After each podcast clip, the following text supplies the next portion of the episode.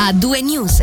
Emergono nuovi dettagli sul delitto di Aurigino. La pistola usata per uccidere il custode del centro scolastico Ronchini era stata rubata. Sentiamo il servizio di Michele Sedili. Si tratta di una Glock e, dopo che è stata recuperata dagli inquirenti poco dopo il fatto di sangue, è stato accertato che era stata sottratta da un'abitazione privata in Ticino. Come riporta la RSI, l'autore del furto non è la stessa persona che ha sparato e sono ancora in corso gli accertamenti per capire come l'arma sia passata di mano. Quello che si sa è che il 42enne non era entrato regolarmente in possesso della pistola che ha usato per uccidere il 41enne custode del centro scolastico Ronchini Martini di Aurigeno. Infatti tra le ipotesi di reato, oltre all'accusa di assassinio, c'è l'infrazione alla legge sulle armi. Intanto nel giro di poche ore a maggio è nata un'associazione degli amici per raccogliere dei fondi per sostenere finanziariamente i figli dell'uomo rimasti orfani del padre dopo aver già perso la madre in tragiche circostanze nel 2021. Cambiamo argomento e parliamo di Lugano, Lugano che potrebbe essere tra le città organizzatrici nel 2032 della prossima esposizione nazionale svizzera, dapprima previsto per il 2027, poi rimandato su volere del Consiglio federale vista la prospettiva difficile dal punto di vista delle finanze, l'evento per la prima volta riguarderebbe tutto il paese e non una singola regione. E questa è infatti l'idea presentata oggi da sindaci rappresentanti delle dieci maggiori città del paese, tra cui appunto Lugano, che a Berna hanno portato il progetto denominato Nexpo. E continuiamo a parlare di Lugano dove ci sono sviluppi per quanto riguarda i progetti inerenti al quartiere di Carona.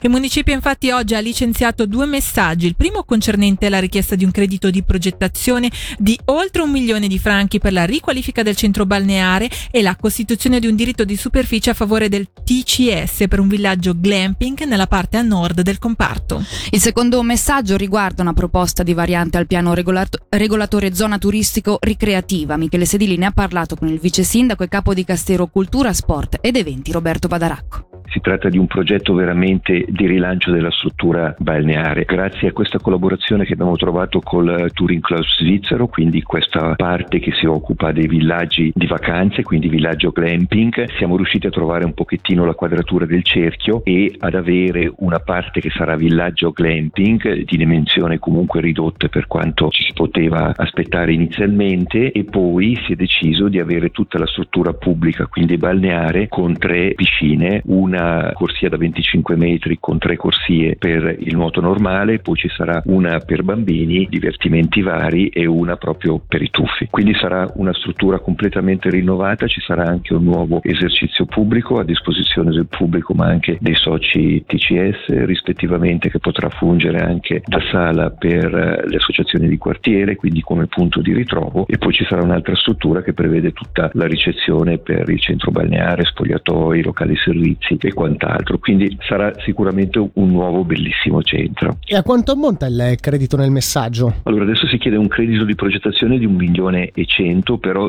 si valuta che l'investimento complessivo a carico della città sarà di circa 10 milioni e 5 a confronto del TCS che investirà di tasca sua 6 milioni di franchi. Il TCS inoltre è disponibile a pagare anche altri costi, quindi oltre al canone annuo per il diritto di superficie dei costi di investimento sui scivoli e giochi d'acqua e poi ci sarà una parte anche dei costi di manutenzione, circa 15.000 franchi all'anno per i costi di manutenzione. Inoltre si impegnano chiaramente ad avere la gestione del ristorante, quindi ci sarà un contratto di vocazione anche per il ristorante che porterà ulteriori introiti alla città. E per quanto riguarda le tempistiche e l'iter, eh, a che punto siamo dei lavori, quali saranno i prossimi passi e vi aspettate delle resistenze perché inizialmente mi pare che dalla popolazione di Carona ci siano state state? Inizialmente ci sono state perché il progetto forse appariva molto grande, invasivo, adesso da un costo iniziale preventivato di 16 milioni abbiamo ridotto fino a 10 milioni, quindi è stato ridotto notevolmente, è stato ridotto lo spazio a disposizione del TCS, cosa che alcuni criticavano, abbiamo ridotto anche gli spazi pubblici, io credo che è stata trovata veramente la, la quadratura del cerchio perché in questa maniera è possibile avere un po' tutte le questioni che erano state richieste risolte. La tempistica adesso prevede la fase di progettazione, dopo la fase di progettazione che passerà in Consiglio Comunale, chiaramente l'esecuzione del progetto, quindi ci vorranno ancora sicuramente alcuni anni.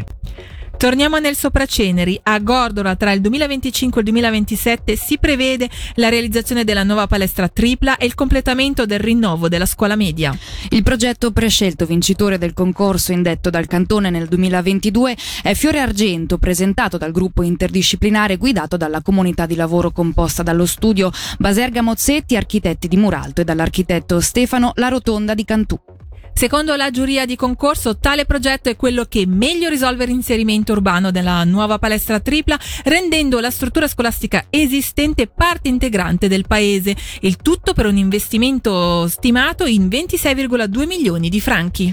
La necessità di avere una nuova palestra alle medie, lo ricordiamo, era sorta nel 2016-2017, ma la prima soluzione proposta, ovvero quella di far capo ad un capannone industriale, si era scontrata con un'opposizione a cui era poi seguita una mozione al Parlamento che ha portato nel 2019 alla realizzazione di una palestra provvisoria in vista di costruire quella definitiva. Sulla scelta del progetto, così come sul futuro della scuola media di Gordola, sentiamo il sindaco Damiano Vignuta.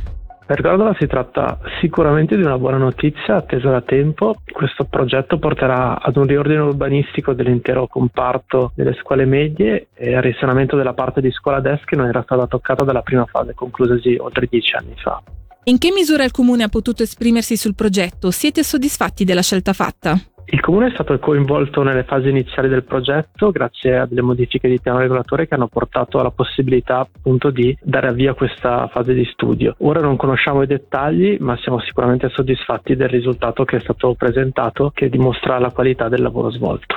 Con la realizzazione della nuova palestra tripla e il completamento del rinnovo della scuola media si chiude, possiamo dirlo, un capitolo in chiaroscuro che ha visto l'istituto scolastico di Gordola balzare agli onori della cronaca nel 2017 per mancanza di spazi e sovrannumero di studenti. Sì, effettivamente ci sono stati alcuni anni in cui la scuola media di Gordola ha fatto parlare soprattutto di sé per questa mancanza di spazi legata a un aumento esponenziale del numero di studenti. Ora la situazione si è sicuramente rasserenata, ci sono meno studenti rispetto a qualche anno fa, ma soprattutto si sono fatti passi avanti importanti per quanto riguarda la logistica. Come sta oggi la scuola media di Gordola e con che stato d'animo guarda al futuro? Sicuramente la scuola media di Cordoba che continua ad essere una delle più importanti a livello di numeri del cantone, sta oggi meglio rispetto a qualche anno fa e soprattutto le prospettive grazie a questo importante investimento che dovrebbe iniziare nel 2025 sono decisamente positive. Un investimento che porterà a una migliore qualità degli spazi a disposizione degli studenti. Siamo alla politica. I Verdi hanno presentato oggi un'iniziativa parlamentare generica che chiede l'introduzione della figura del deputato supplente per il Gran Consiglio.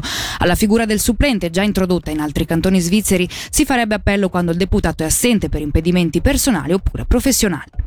Secondo i Verdi la sua introduzione garantirebbe una costante rappresentanza delle forze politiche e dunque assicurerebbe la pluralità in Parlamento migliorando inoltre la conciliabilità tra vita privata e politica. Cambiamo argomento e ci spostiamo sull'asse sud-nord dell'autostrada a Mendrisio, sulla strada cantonale all'altezza di Melano, dove la polizia cantonale tra venerdì sera e le prime ore di sabato mattina ha controllato 165 persone a bordo di 79 veicoli, constatando 15 contravvenzioni e 3 reati in urto alla legge sulla circolazione stradale. Oltre all'allontanamento formale di un cittadino macedone della, dalla Svizzera che aveva superato il periodo massimo ammesso per poter stare sul nostro territorio, la polizia ha anche effettuato 39 test etilometrici, rilevando tre casi di alcolemia, di cui uno grave. Spazio infine alla letteratura. Ci sarà anche l'associazione Librai ed Editori della Svizzera Italiana al Salone Internazionale del Libro di Torino che si terrà dal 18 al 22 maggio. La Lesi, viene annunciato così tramite una nota stampa, presenterà le pubblicazioni delle case editrici svizzere di lingua italiana nel padiglione Oval Stand V169. Con questa notizia ci avviamo verso la seconda ora di A2 News. Restate con noi. A2 News.